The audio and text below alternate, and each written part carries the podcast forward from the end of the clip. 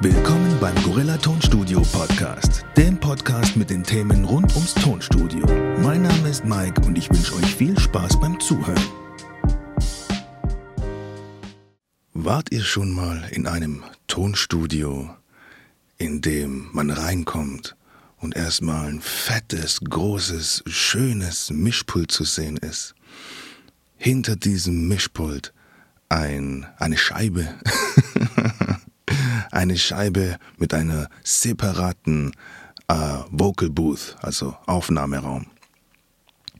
Wenn man in so ein Studio reinkommt, dann hat man doch gleich das Gefühl, wow, hier bin ich richtig. Ne? Alles schön ausgestattet mit Akustikelementen, Absorbern, Diffusoren, und was man natürlich alles in diesen schönen, großen, teuren Tonstudios ähm, ja, so sieht. Ich war auch schon in so einem Tonstudio oder in mehreren, besser gesagt. Ich selbst habe nicht so eins. Aber ich komme gleich dazu, warum ich so ein Tonstudio nicht habe, beziehungsweise in so einem Look. Ähm, es ist nur so, dass schon wirklich viele, ja, wenn ich sage viele, sage ich, mein ich, überwiegend Leute, Musiker, die mit, mit solchen Erwartungen in ein Tonstudio gehen. Die wollen genau das sehen. Sie wollen reinkommen, vielleicht muss ja nicht gleich hier, ähm, wenn man reinkommt, gleich das riesen Mischpult sein. Vielleicht auch erstmal so diese Chill-Area, ähm, Platten, ne, Goldplatten, Platinplatten, was auch immer. Äh, man läuft durch die Hall of Fame. Denkt sich, ja, wenn ich hier meine Songs aufnehme, puh, ich werde bestimmt auch so ein Star und bekomme auch meine Platte. Dieses Gefühl möchten die meisten Künstler haben, machen aber seit einer Woche Musik in Anführungsstrichen. Nein, ich möchte jetzt nicht böse klingen, ne? aber ich komme noch zu allem, was ich hier in, diesem, in dieser Podcast-Folge sagen möchte. Ich komme noch zu allem. Keine Angst, keine Sorge. Und dann läuft man weiter ähm, und kommt dann vielleicht in, die, in, in den Regieraum. Ja? Das ist der Regieraum, macht die Tür auf und bam, der Produzent kommt einem entgegen, gepflegt, hat ähm, Goldketten. Nein, Spaß. Aber ihr wisst, was ich meine. Einfach ein gestandener Produzent, der schon für bekannte Leute produziert hat und immer noch produziert. Und das auch ausstrahlt, ja, dieses Selbstbewusstsein. Und dann setzt man sich mit dem Produzent hin, man bespricht die ganze Musiksache, die man äh, verwirklichen will, realisieren will. Und der Produzent sagt, no problem, boy, get in the booth, yeah. Und man geht in den Aufnahmeraum. Ich muss ehrlich sagen, das ist ein geiles Gefühl, ja, gar keine Frage. Als ich das erste Mal in so einem Studio war, war es für mich ähm, auch sehr, sehr einschüchternd, weil ich äh, ja nicht so ein großes Selbstbewusstsein habe oder hatte, als ich äh, Musik gemacht habe. Ich mache es jetzt immer noch hobbymäßig, ja. aber ich wollte damals schon was erreichen. Ähm, und deswegen war es ziemlich einschüchternd auch.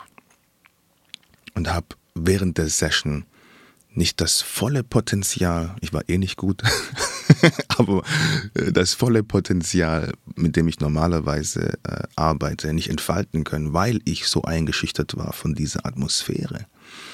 Oh, liefere ich jetzt ab? Also mein, meine Gedanken, liefere ich jetzt ab? Was denkt der Produzent? Bin ich gut? Fast schon wie so eine Castingshow, ne? Was er gar nicht zu interessieren hat. Also zumindest den Produzent nicht. Der soll seine Arbeit machen und gut ist. Ne? Ich habe auch schon ähm, Künstler bei mir im Studio gehabt, die kritisiert worden sind vom Produzent, die natürlich nie wieder dahin gegangen sind. Nie wieder. Die kommen eh schon mit einem eingeschüchterten Gefühl ins Studio und werden dann noch niedergemacht von, von dem Produzent. Einmal und nie wieder. Ne? Also als Produzent kann man ja natürlich seine Meinung sagen. Es ist auch gar nicht verkehrt. was den Musikgeschmack angeht. Ja. Aber an sich will doch der Künstler seine Musik machen, egal was der Produzent von der eigenen Meinung her ähm, davon hält. Er soll seinen Job machen. Ob es ihm gefällt oder nicht, ist auch Geschmackssache. Zum Beispiel, wenn mich Künstler fragen, ja, wie findest dann sage ich, du, ich kann dir klar meine Meinung sagen. Das ist aber meine, meine persönliche Meinung. Wenn du jetzt wieder jemand anderen fragst, ja, also eine andere neutrale Person, jetzt kein Kumpel oder so, ähm, eine andere neutrale Person, die hat vielleicht einen anderen Geschmack und sagt, nee, nimm den Part nochmal auf, gefällt mir nicht, obwohl ich gesagt habe, hey, cool. Oder auch andersrum. Aber wir schweifen ein bisschen ab. Dann, ja, kann man einfach sein, sein, sein volles Potenzial, Potenzial nicht entfalten, wenn man eingeschüchtert in, in so ein riesen Tonstudio kommt. Und so ein riesen Tonstudio bedeutet nicht, dass es immer professionell ist, muss ich auch dazu sagen, also vom Sound. Und das ist einfach, ähm, ja, in den Köpfen vieler, vieler, vieler, vieler Künstler, dass wenn sie in so ein Studio kommen und dort performen, ihren Song produzieren lassen dürfen können und auch viel Geld dafür zahlen. Also es ist nicht so, dass ähm, das auch noch günstig ist. Wenn du in so ein Tonstudio reinkommst, das muss ja auch gezahlt werden von dem Inhaber. Vielleicht hat er seine ganzen Geräte noch gar nicht abbezahlt und hat sie auf Raten gekauft. Wer weiß. Ne? Ich kann dir nur mal ein Beispiel geben. Es gibt auch Produzenten, die richten sich das schön ein haben entweder sich was zur Seite gelegt durch ihren normalen Job ähm, und haben da alles reingesteckt, um das sehr professionell und hübsch aussehen zu lassen. Oder sie haben einen Kredit aufgenommen, um das schön aussehen zu lassen, weil sie eben den Traum haben, aber das nicht von Grund auf, von klein auf sich aufgebaut haben und somit denen auch die Skills fehlen, das Ganze zu betreiben. Und da kommen wir zum Knackpunkt auch. Ne? Nur weil es schön aussieht, heißt es nicht, dass es schön wird, also von der Produktion her. Man muss immer schauen, wer sitzt da an dem Mischpult. Was hat er schon gemacht? Kann man was hören von dem? Dann hört man sich das an, bevor man da überhaupt einen Fuß reinsetzt in dieses Tonstudio. Das kann ich Künstlern empfehlen, dass man das als erstes macht. Erstmal reinhören, was der so gemacht hat. Klar kann man das auch faken, dann macht man eben die Erfahrung einmal und geht da nie wieder hin. Ist halt so. Ne? Ähm, aber wenn man es verhindern kann, warum nicht? Versuchen, erstmal auf der Webseite oder wo auch immer zu hören, was der Produzent schon ja, fabriziert hat. und dann muss ich noch dazu sagen, dass eine separate Aufnahme, eine ja, Aufnahmebooth gar auch nichts mit der Qualität des, ähm, des Songs am Ende zu tun hat. Denken ja auch viele, dass ein, ein separater Raum ein, ein, ein Magic Room ist, dass man das haben muss. Ich kann wieder nur aus eigener Erfahrung sprechen. Künstler kommen zu mir und sagen, ja, äh, nehmen wir hier im gleichen Raum auf oder wie? Leidet da nicht die Qualität. Nein, warum? Wenn ich jetzt einen äh, weiteren Raum hätte, was ich vor ein paar Monaten noch hatte, ich bin umgezogen, hatte ich auch einen, ähm, einen zweiten Raum zum Aufnehmen und einen Raum ähm, zum ähm, Mixen und äh, Mastern. Aber es war einfach ähm, so gegeben. Ich habe es mir nicht ausgesucht. Ne?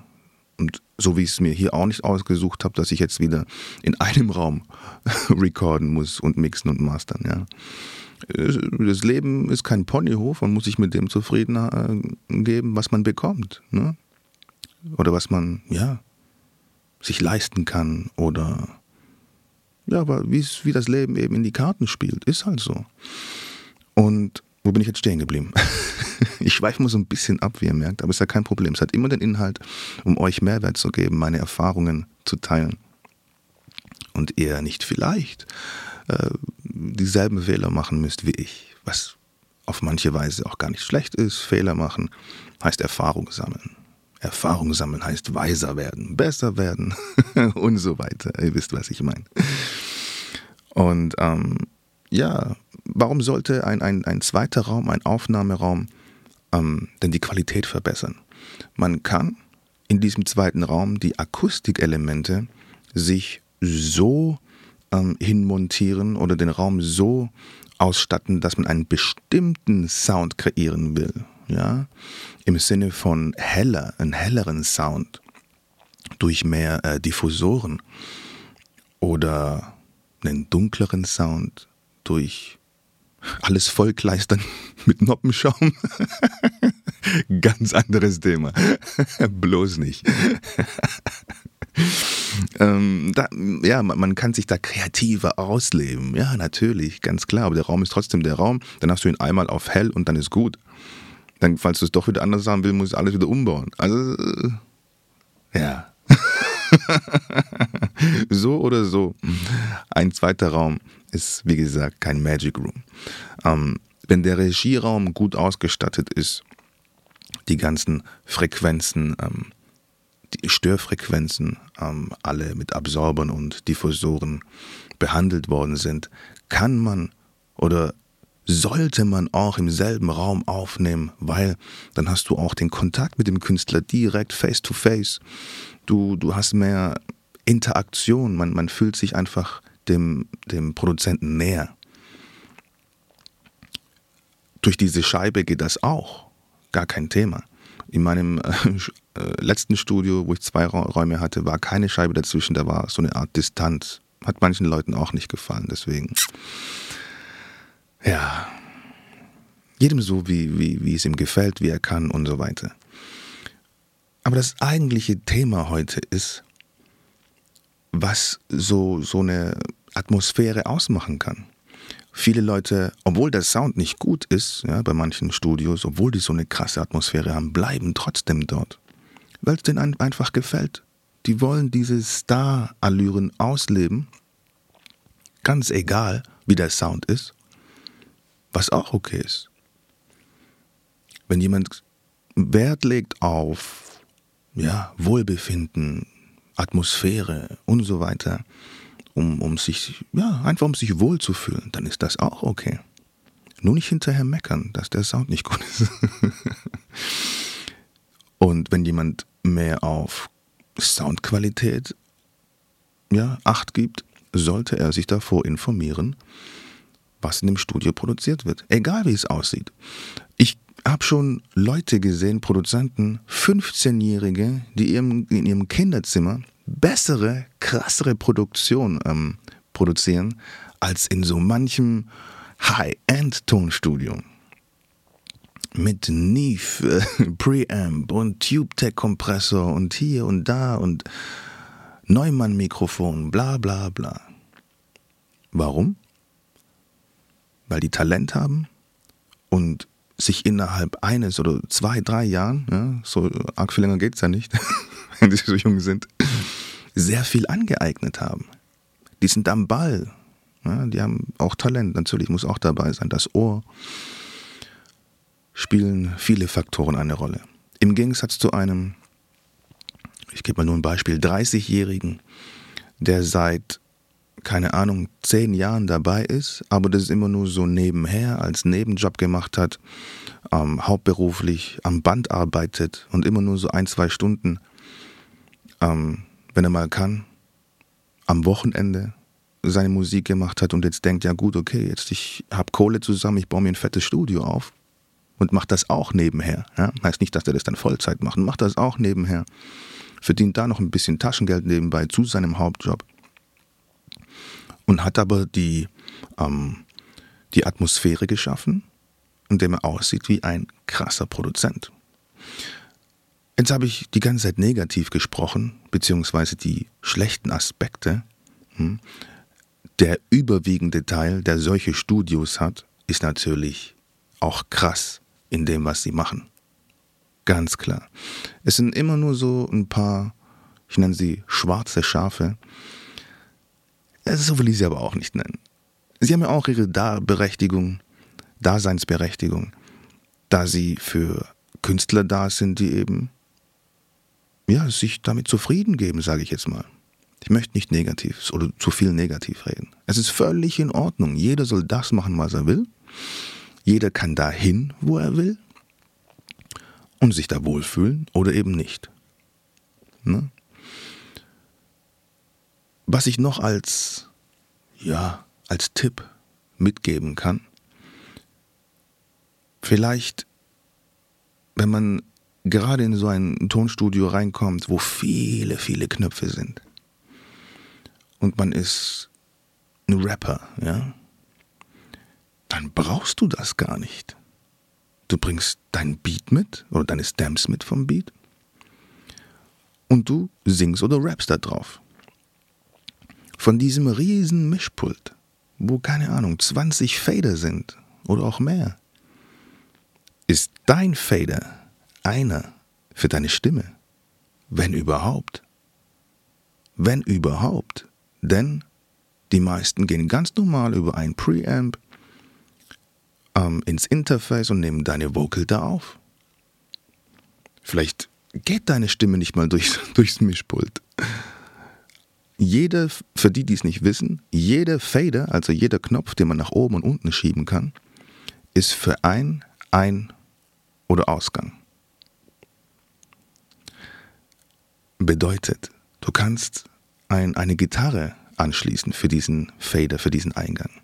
Für den nächsten Fader ähm, eine Trompete, für den nächsten Fader, ähm, keine Ahnung, Drums oder verschiedene Elemente der Drums. Ne? Es ist wirklich nur da, damit man mehrere Eingänge hat. Heißt, wenn du mit einer Band kommst, dann brauchst du sowas. Und selbst da ist es kein Muss, aber sieht halt cool aus. Und man muss dazu sagen, es gibt natürlich von beispielsweise Neve die ganz teuren Mischpulte, wo eins 40, 50.000 Euro kostet. Da spielt natürlich auch der Sound mit eine Rolle. Die haben den krassen Sound, ganz klar. Ähm, es gibt so viele ähm, ja, Faktoren oder so viele Sachen, die man die man wissen sollte, wenn man in ein Tonstudio geht, um nicht nur geblendet zu werden von tollen Knöpfen, ähm, toller Scheibe. Oh, diese Scheibe, wie, wie viele wie viele Künstler zum, deswegen mache ich diese Folge auch, wie viele Künstler zu mir gekommen sind, als ich nochmal ein anderes Tonstudio hatte. Ja, ja, geil, äh, du hast jetzt, du, was heißt jetzt, du hast einen, einen separaten Raum, machst noch eine Scheibe rein, oder? Dann ist es professionell. Ja, was hat denn das mit Professionalität zu tun? Das ist äh, die heutige Podcast-Folge, auf die ich es heute ähm, anlegen möchte. Um euch ähm, dieses Bild von einem professionellen Tonstudio ähm, zu erklären. Dass eine Scheibe nichts von der Soundqualität ausmacht. dass ein Riesenmischpult gar, vielleicht gar nichts mit euch zu tun hat, außer optisch. Dass, wenn so ein High-End, optisch High-End-Tonstudio euch nicht automatisch einen High-End-Sound macht, da es immer noch auf den Produzenten ankommt, was der aus eurem Sound macht, hat das alles gar keine Wirkung auf euren Song. Das war das Wort zum Abschluss. ich hoffe, ich konnte euch damit viel, viel Infos geben. Wenn ihr noch mehr Infos braucht, ihr könnt mir gerne auf Instagram folgen, at Gorillatonstudio, auf TikTok, at Gorillatonstudio und ansonsten gibt es hier immer wieder einmal die Woche eine neue Podcast-Folge mit mehr Knowledge für euch damit ihr nicht so viele Fehler macht, beziehungsweise einfach Infos habt, wie es in der Musikwelt so aussieht. Ne? also, ich wünsche euch viel Spaß beim Musikmachen. Bis zum nächsten Mal. Leider ist diese Folge schon zu Ende. Aber sei nächste Woche wieder dabei beim Gorilla Tonstudio Podcast.